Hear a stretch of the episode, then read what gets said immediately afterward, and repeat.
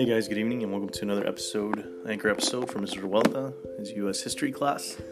Here to talk about the pursuit of perfection, chapter 12 from your text. So remember, this chapter focuses on the Second Great Awakening, its roles kind of in the North and the South, and then the reform movements that kind of spawn uh, from that religious uh, revival that takes place kind of in the mid 1800s. So let's get started. All right, guys. Uh, so the first kind of sections focus on the rise of evangelicism or evangelical evangelicalism. Uh, sorry. So what you have because of the separation of church and state is churches now are kind of uh, on equal footing, competing for converts, and uh, Protestants and in the South. Sorry, this has a big role with the camp meeting or revival meetings. Right. These are the ones that we examined in the text, uh, where we saw people camped outside and hundreds of people kind of gathered around preachers and gathered around these church leaders. Uh, key thing is this, you know, for a lot of frontier settlers, provided a kind of social source and a place where they could, uh, you know, have certain church services done, right? Whether it be weddings, baptisms, things that otherwise they would not have uh, available to them because of their uh, living conditions. Um, and again, that's kind of the main thing with the South is that's the role that those kind of camps and that Second Great Awakening has in the South is more of kind of a localized impact. Uh, again, the North will be quite different. In the north, what we have basically in the beginning is a kind of battle going on between kind of an old guard Protestant leaders and then the new kind of rising evangelicals, the new uh, type of Christians that are stepping away from that kind of predestination, right? That our um, sort of Christian destinies already determined, to one more where now someone has the freedom to choose to express their faith, and you know it's, it's not so much an exclusive club; it's kind of up to each individual believer or person. So some of the key names are Timothy Dwight, who's kind of uh, one of these uh, you know, early kind of uh, leaders, right? And you know, there's a lot of reaction against Enlightenment and that view of deism, where people did believe in God, but believed that basically God had kind of retired from human affairs or worldly affairs. Again, other key leaders are Nathaniel Taylor, Lyman Beecher, and Charles Finney, maybe the one had the most impact with his preachings and teachings in upstate New York. All right, guys. So the key thing in the North is going to be those northern revivals, and that whole movement stimulates a lot of reform, especially from the middle class, from middle-sized cities and towns in the North. And again, temperance being an example of that, right? That from most of the information we have about a 50% reduction in alcohol consumption in that time period. And the key thing is looking at those, you know, these are Christians who now want to have some sort of impact politically and think they can kind of fix society's uh, issues. Alcohol being just one of those issues. Uh, we have some other changing dynamics kind of socially, right, within the family, with uh, the importance of the child and child rearing as being kind of essential function of the family, uh, no longer seen as kind of an economic unit as it was in the early colonial period. Uh, again, we also see a different role for women now, right, because we're stepping away from that kind of whole family unit working on the farm and working on that one economic kind of goal.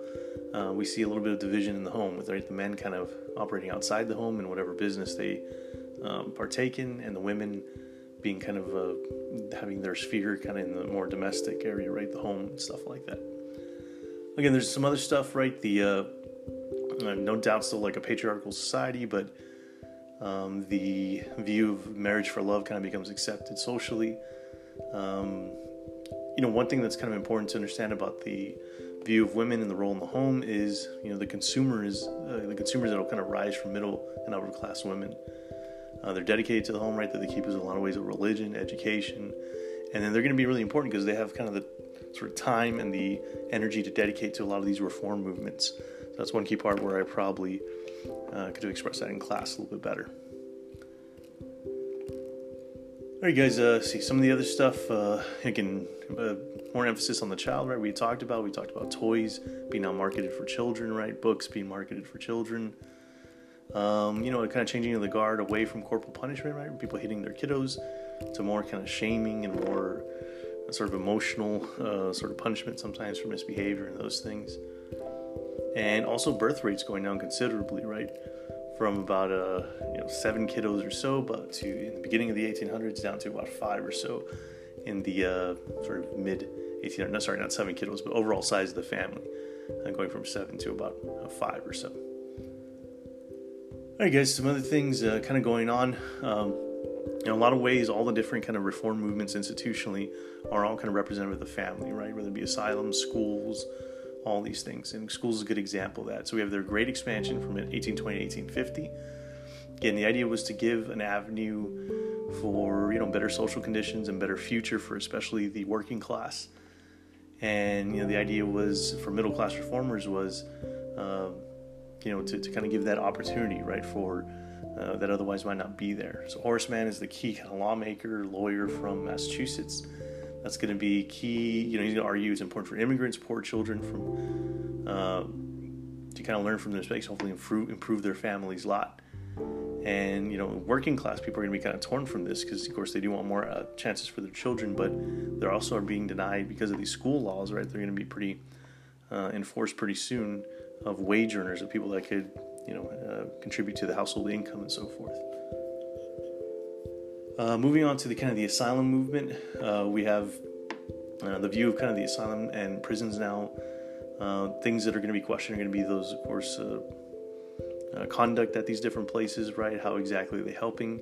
So the view of more instead of punishment, kind of these being places of rehabilitation.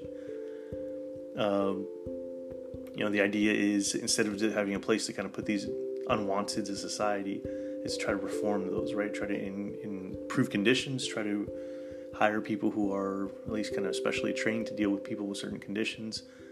And again, same thing with the family, right? Just like school providing, in some ways, a family sort of role, right, with routine and those things. Same thing for these uh, places like the asylum, the almshouses, and the uh, uh prisons as well. Uh, again, name you need to know for that, Dorothea Dix. All right, guys, the anti slavery movement, again, there's many parts of it, right? From the American Colonization Society that sought to kind of buy back slaves and eventually send them uh, to the colony of Liberia, to the role of uh, someone like William Lloyd Garrison, right? The very rich northerner who founded the first uh, anti slavery newspaper in 1831 called The Liberator, and then founded an anti slavery society in the North in 1833. Uh, but these are going to be pretty powerful. They're going to instill a lot of change eventually. And of course, he's going to be very despised by the South because of his anti slavery uh, sort of message and all the movement kind of that will be gathered around that. All right, guys, it's important to also kind of note the uh, former slaves uh, are going to be a big part of this right movement as well. Uh, people like Frederick Douglass and Sojourner Truth. Again, newspapers, books, pamphlets will be publicized. Uh, you know, the anti-slavery movement get it out there to a wider audience. And then, of course, the role of both whites and blacks in the Underground Railroad, helping people escape the South and hopefully eventually reach freedom. Uh, one good connection kind of towards the end of the chapter is the abolitionism to women's rights. So the idea is, you know, abolitionism in a lot of ways was kind of like gateway reform movement to uh, women's participation. And then, you know, through their experiences within that movement, they're going to uh, see more of that kind of women's equality and the troubles they're going to have. So this will feed into later on the Seneca Falls Convention, right, in 1848 uh, and the sort of beginning of the mobilization for women's rights and women's suffrage that you know will take many decades to accomplish, but in a lot of ways that's the early kind of birth of it uh, during those times. Uh, the end of the chapter focused on these radical ideas and these utopian communities that pop up, especially in the Midwest.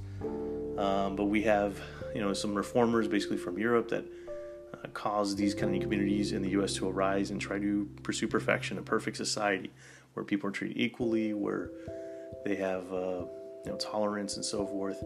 Again, some will be mildly successful, but you know most will kind of eventually end uh, their uh, you know their experiments. But we have the Shakers, we have the Oneida community in New York. Again, these range from Texas all the way through to you know, parts of Maine, Iowa, places like that. And in the end, uh, focuses a little bit on some of the transcendentalist writers like Emerson, Thoreau, and some of these other uh, in, in these uh, other figures in the movement and stuff. Um, I hope this helps a little bit, guys. You know, I kind of sped through it kind of fast. I apologize. But remember, the key thing is you know, the Second Great Awakening, right, which begins in the South, has much greater impact in the North, and the uh, you know uh, how it's going to lead to changes in addressing things like temperance, prisoner reform, these bigger issues. Um, that's all I got for you. Have a great night, and we'll talk to you next time.